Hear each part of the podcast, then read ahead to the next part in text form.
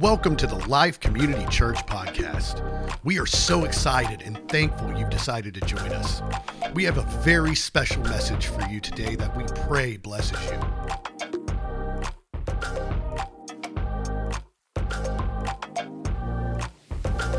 So we're in this series. I, I, hope I hope you're doing the Bible recap because if you're in the Bible recap this week, we're we're right in the middle of these these verses in Genesis as we're studying the life of Joseph, as we're, we're, in, this, we're in this series, Dream to Destiny, and we're talking about how God had these to fulfill Joseph's dream or his destiny, what he had planned for Joseph, that he didn't necessarily understand it. Even when he had a dream, he didn't necessarily understand what that meant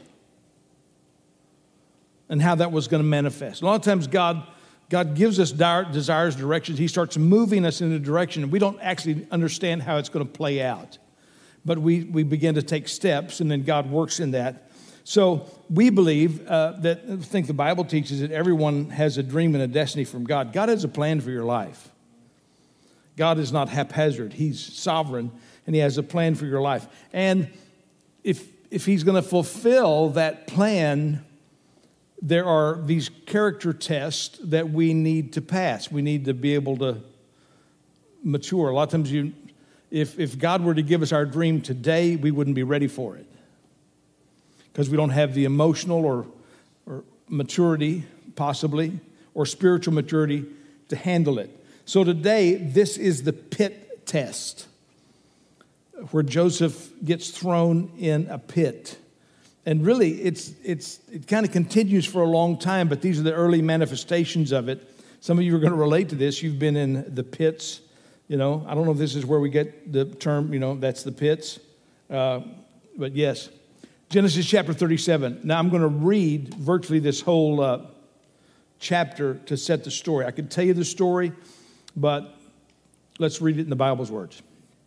Israel said to joseph are not your brothers pasturing the flock in Shechem? Come and I will send them, send you to them. And he said to him, I will go. So everybody's gone. He's left at the house. Dad says, Go. He says, Okay, I'll go. Then he said to him, Go now and see about the welfare of your brothers and the welfare of the flock, and bring word back to me. So he went from the valley of Hebron, and he came to Shechem. A man, a man found him, and behold, he was wandering in the field. And the man asked him, what are you looking for? And he said, I'm looking for my brothers. Please tell me where they are pasturing the flock. And the man said, They have moved from here, for I heard them say, Let's go to Dothan. Dothan. So Joseph went after his brothers and found them in Dothan. When he saw him from a distance, and before he came to them, they plotted against him to put him to death. They said to one another, Here comes this dreamer.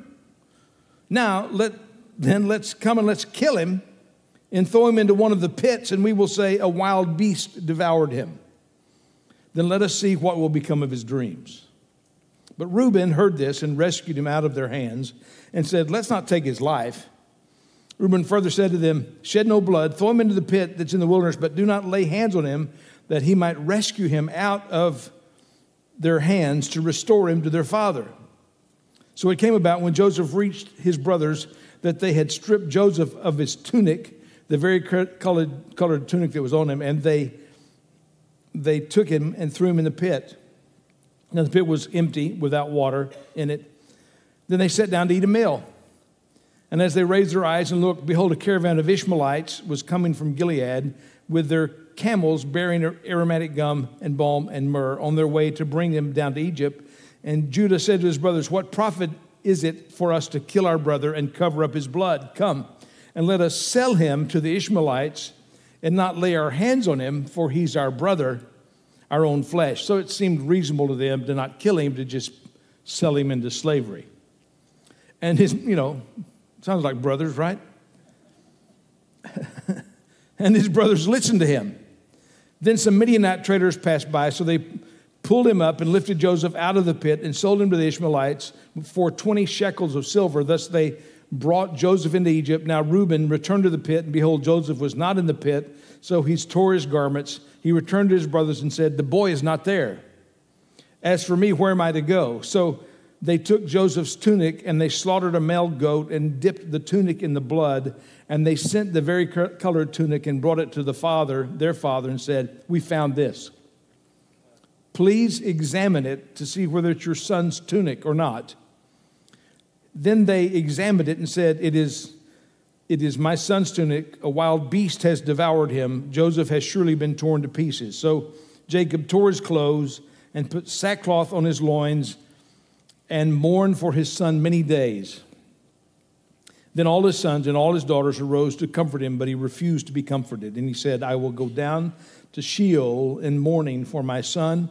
So his father wept for him. Meanwhile, the Midianites sold him in Egypt to Potiphar, Pharaoh's officer, the captain of the guard.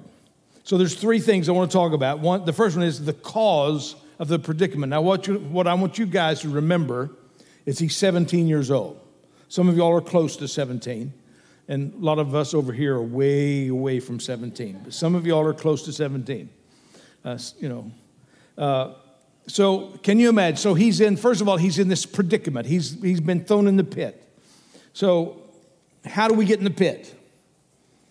What would Joseph have said? Would Joseph had probably, as they're throwing him into the pit, if we, you know, we kind of look at the level of discernment he's operating on at, at 17, that he would probably say, you know, I can't believe this is happening to me. Uh, I don't understand why they hate me so much. It's not my fault. I mean, what have I done to cause this other than, you know, bring a bad report about them to dad? Also, you know, tell them my dreams about how they're all going to bow down to me. What have I done? So, what puts us in a pit? What, what puts us in a bad situation like this?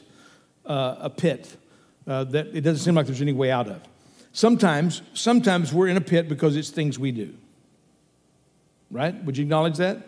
You Ever, I mean, if Joseph was, you know, looking back, Joseph would look back and say, "Well, I was, they, they probably did it because I had a smart mouth. I mean, they did it because, you know, I deserved it. You know, I mean, he didn't deserve to be slow, sold into slavery. I mean, you know, that was not. He didn't deserve that. But, but he had he had brought some of it on himself but he might not have seen that in the moment. You know, you, you look back at any of the things you did in your past and you think, yeah, that really was stupid. And that, I shouldn't have done that. Uh, so sometimes we're in the pit because of things we do. We make bad decisions, we make bad choices, and it gets us in a place. Sometimes, often, we're in a pit like Joseph is because of what his brothers did. So it's, it, it's, there are things that led up to it that he participated in, and then then they went over the top and did this evil against him by they were, they were going to kill him reuben talks him out of killing him and they just throw him in the pit he thinks he's going to rescue him then they sell him into uh, sell him to the midianites uh, so a lot of times things that have happened the pit that we're in is it's a combination you know you might say people are just jealous of me it's, it's not he might have said this it's not pride in me it's not the way I'm acting or the way I present myself. Uh, it's envy in them. It's, it's all them. Uh, everything that's happens to me is because of others. It's not my fault. It's not the, the action, it's their reaction. So Joseph had a great opportunity to develop a victim mentality. And, but, you know, think about the pits we get into. Anybody ever been in a financial pit? Uh, often people go from financial pit to financial pit then ever think, why am I here? Am I, am I under giving? I'm, in other words, I'm under giving. I'm not trusting God with my finances and putting Him first in my life. I, find, I think it's a key to our finances is trusting God in your finances. Uh, the second thing is, am I overspending? I mean, it's pretty easy to mess up in those two areas. Uh, I've messed up in both of those areas. Have you? Uh, and you think, why wasn't Joseph even with his brothers in the first place? He's, he's 17 years old. He's certainly old enough to watch sheep. David was watching sheep when he was uh, much younger than this, we see from the scripture. Uh, many theologians believe that Jacob split them up because there was such conflict in the house over Joseph's dreams. That it had created such a stir that he thought, I'm, I'm going to send them off so they can cool down. And then you know, he's hoping that maybe the relationship can be restored. I mean, you got to think about this. These guys knew how to tend sheep. They didn't need this 17 year old kid to come check on them to see what they were doing, how they were doing. Nine of them were in their 20s and 30s. Reuben and Simeon were in their 40s. So they didn't need this 17 year old. So maybe he's sending them after some length of time, he's sending them hoping that, you know, maybe this will be the beginning of a repair of the relationship. Uh, he was wrong, but, you know, you know, we're always hopeful. In Genesis chapter 37 says, when they saw him from a distance and before he came close to them, they plotted against him to put him to death. And they said to one another, Here comes the dreamer. So they saw, saw him from a distance. How did they see him from a distance? It's that blasted coat. They saw this is this unique multicolored tunic. They look and they see him wearing this tunic. You know, apparently uh, he wore it everywhere and he wore it all the time. And we and we realize that if Joseph had, I think Joseph, like a lot of us, has ADD. And one, some of the characteristics of ADD, first of all, uh, he can't read the room. Know, so he tells them that, you know, it, you know, it'd be one thing to have those dreams and keep them in your heart. But he didn't have those dreams and keep them in his heart. He had to tell everybody, y'all are going to all bow down to me. So and then the guy finds him wandering in the field. It, he, he's sent and he's, he's just wandering around the field. And the guy said, the guy comes up to him and said, What are you doing?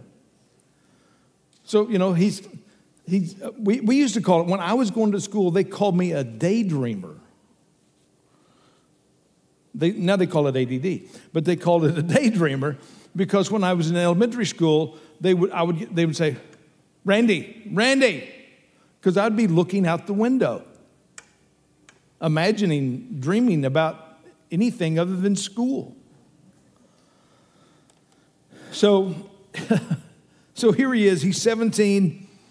Uh, they sent him to check on him. They see that blasted coat. I think if he had had any wisdom, acquired any wisdom at this point in his life, that he would have recognized possibly by now that this coat was trouble and not worn it all the time. Maybe like, you know, dad's throwing a dinner. I'm going to put on the special coat he gave me, but I'm not going to wear it brazenly in front of my brothers all the time just to tick them off. But he didn't have a clue how it was affecting them. It was only all about him. So, uh, how do we get in the pit? Sometimes we get in the pit because we make bad decisions. Sometimes we're in the pit because other people do things, bad things to us. Then there's number two, the perspective of the pit. And when we're in the pit, we want to make sure we have God's perspective and not Satan's. Uh, here's what we know. Here's what I've experienced. Once, once you're thrown in the pit, the accuser of the, the brethren, Satan, will try to set your perspective. He wants you to be a victim. And so he's going to try to set your perspective on what's happening. And so there's, he's going to he's going to begin this cycle of condemnation. And he's going to condemn you because you're in the pit. And he's going to shame you for being in the pit. And we've, we've talked in the past. So, so we know that God never condemns us. So when we get condemned, it's not from God, but God does convict us. So there's a difference between condemnation. We know that there's therefore now no condemnation to those who are in Christ Jesus, who walk not after the flesh, but after the Spirit. We know that God doesn't condemn us, but we know that He does convict us by the Holy Spirit. And what's the difference? Because it seems like the same thing. Well, the difference between condemnation and conviction is, is that condemnation is general, and conviction is specific. So God will specifically convict us of something. Let's say, so let's say you go to your parents and your parents say something to you like, like, you're a lousy kid. That's condemnation. You're speeding right now, slow down. That's conviction. That's specific. It's a, it's a thing. That's how God deals with us.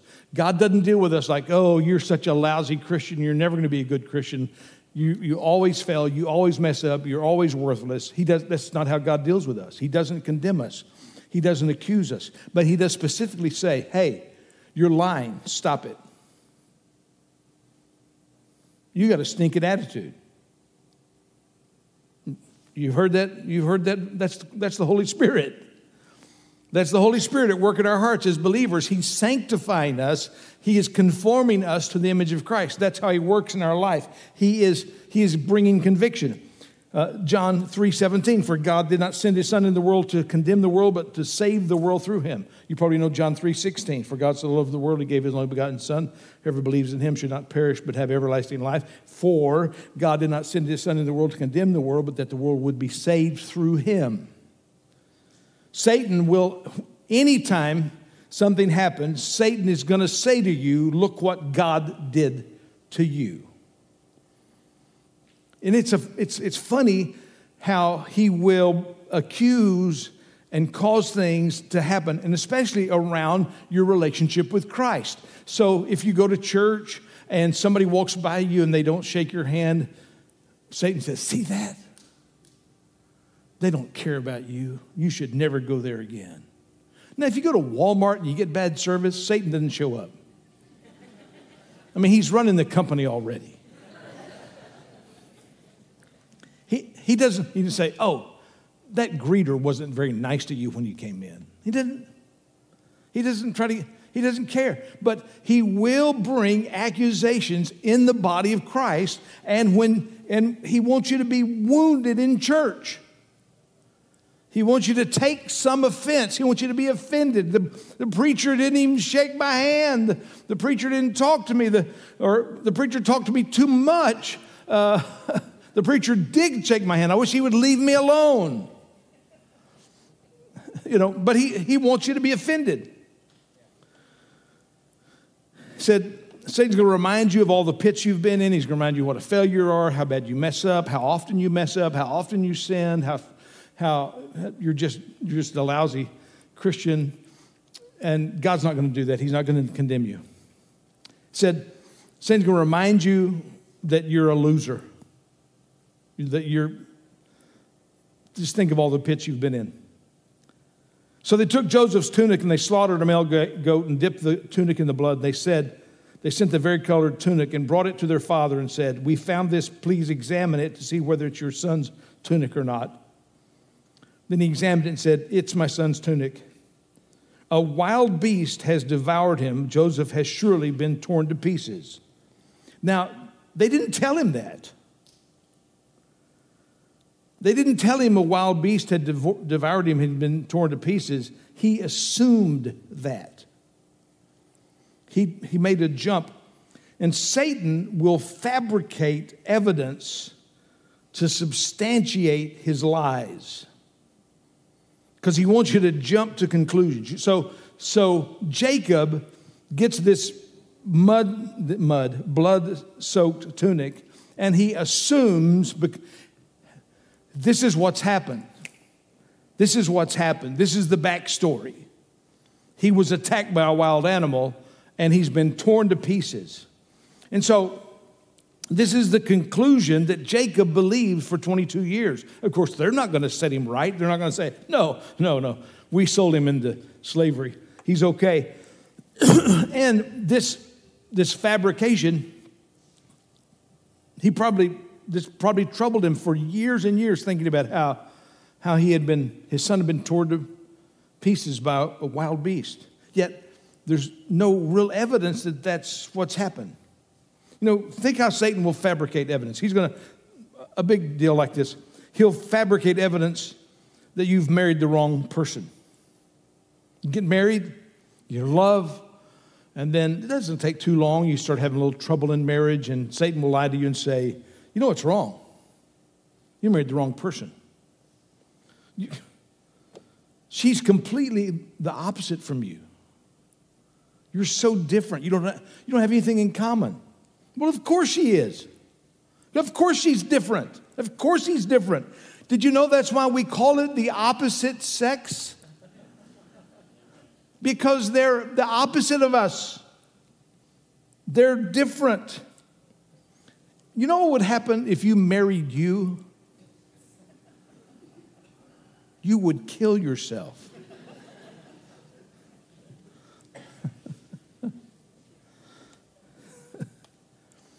It's, here's the big lie God created marriage to make you happy.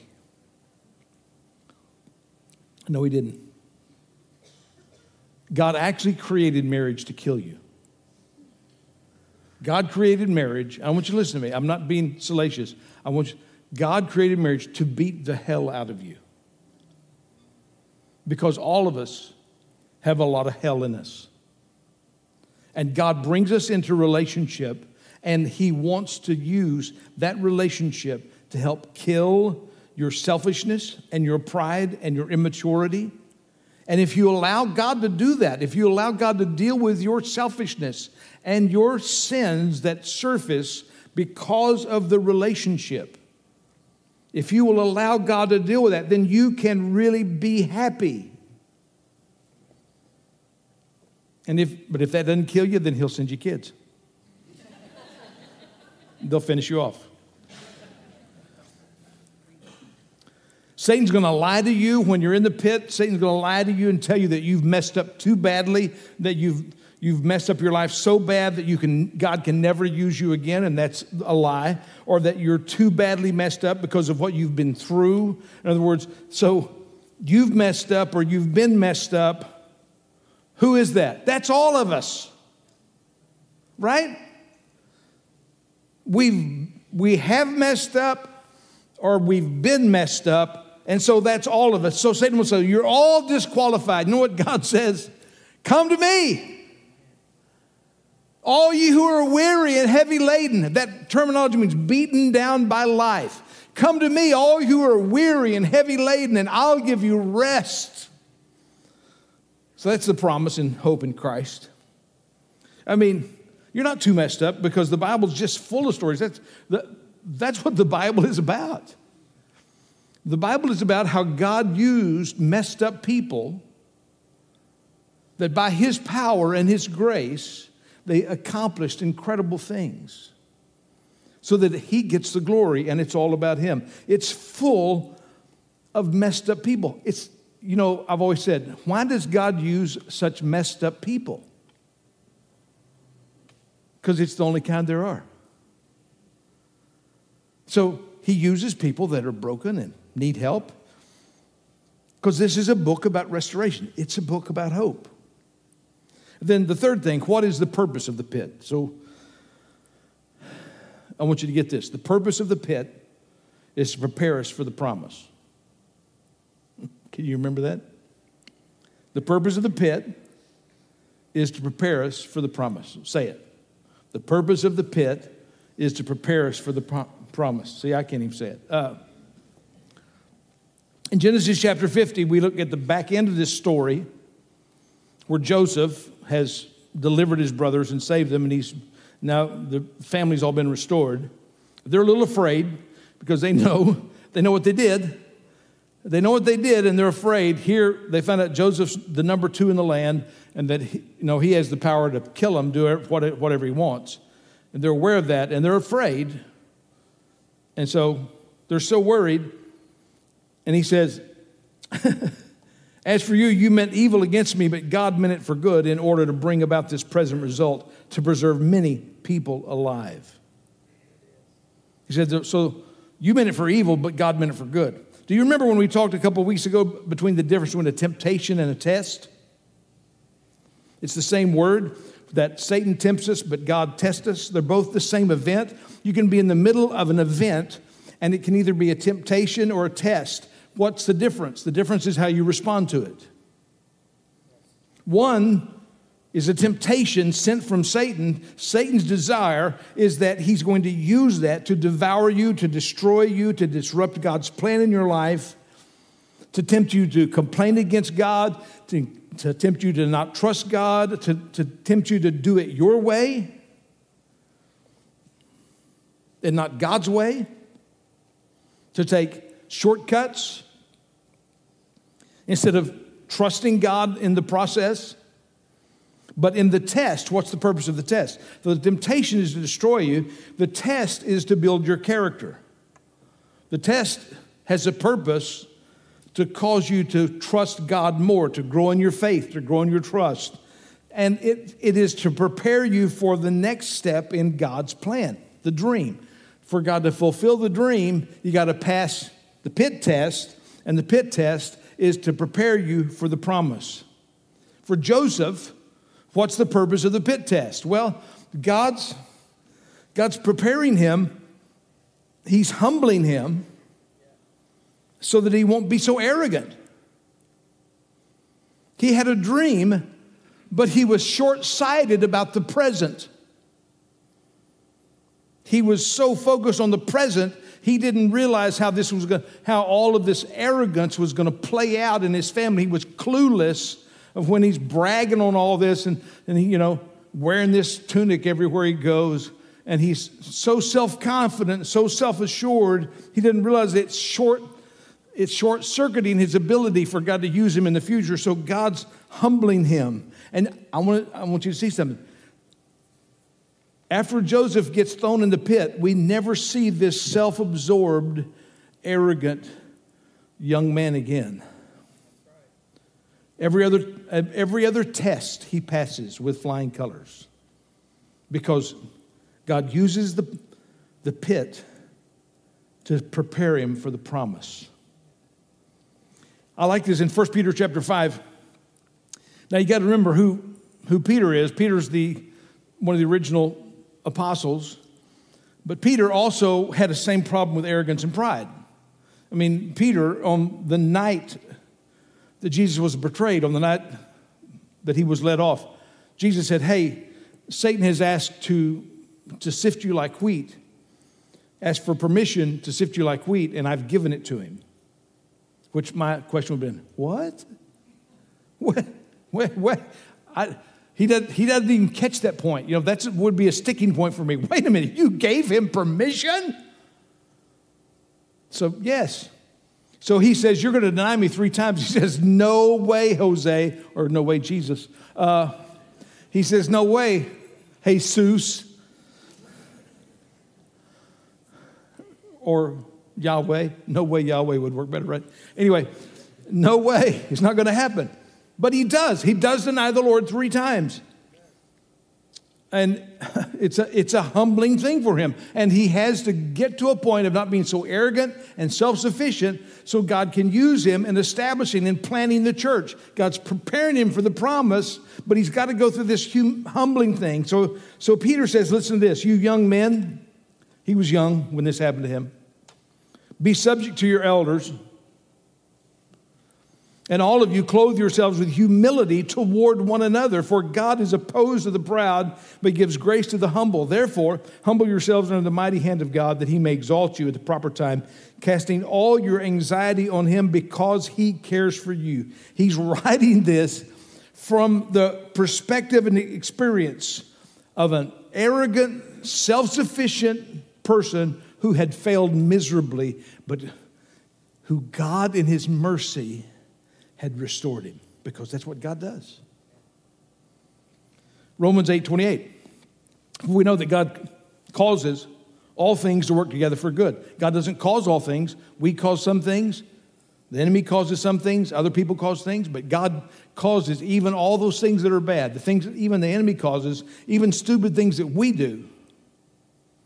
If we'll submit it to God, God's going to use it for good. He's, to, he's going to cause all things to work together for good to those who love God, to those who are called according to his purpose. What Satan meant for evil in your life, what Satan meant to bring destruction and to forever cause you to be wounded and hurt, God used that. As a matter of fact, some of you are here today. You have a relationship with Jesus Christ because the pain of your past, God used that as a passage to his promise. God, God, God didn't waste it. God's not going to waste that in your life. Now that's your testimony, it's your victory because God has triumphed over that to bring you into his promise. God didn't cause his brothers, Joseph's brothers, to throw him in the pit. But God used it. And he's going to use every, even bad thing that's happening in your life if you'll trust him. So here's the, here's the question If you're in the pit, If you're in a pit, financial pit, marriage pit, life pit, if you're in some kind of surrounding, overwhelming situation and you don't see a way out of it, the question you ask is what does God want me to learn here? What does God want me to learn here?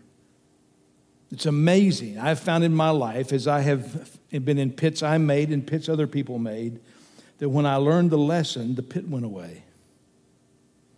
I got out of the pit. The financial pit, the marriage pit. Still in the same marriage, by the way, if you didn't know that. But been a couple of times it's been the pits. And usually it was my doing. It was me. And when I learned the lesson of the pit, then it changed. So, what do you need to learn? And that's where the Holy Spirit, we're not asking, uh, this is not to condemn us, because we've all got stuff to learn. This is not condemnation. This is where we ask for the surgical knife of the Holy Spirit with conviction to come and say, you know, what, what, where is it that I need to grow, that I need to be more like Jesus? What, what is it that God needs to work in me to prepare me to greater fulfill the promise in my life? Because the pit prepares us for the promise. Amen. Let's stand and pray.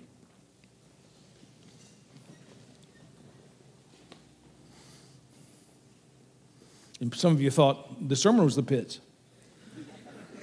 See if you'll have the right attitude. God's going to deliver you in just a few minutes.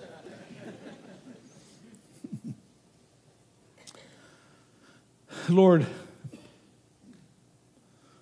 you've been so patient with me. I've been so stubborn and so so unaware, just like Joseph was unaware of the problems that he was causing. I've often been totally unaware of what the problem that I was causing, oblivious, oblivious to why I was in the pit. So, Lord, would you just use that the surgical knife of the Holy Spirit not to condemn us because you, you take even these bad situations and you use them for our good. There's good that can come from where I am right now, even if it's not a good place. There's good that can come from it because you're going to cause all things to work together for good. So, Lord, help me see the thing that I need to learn that's going to help me get out of the pit. And if if, if there's not, Lord, I thank you, Lord, that you're not a God who condemns, but you're a God who saves and delivers, and you have an unbelievable promise for us. This is the test. This is the first test. But Lord, we want to pass this test.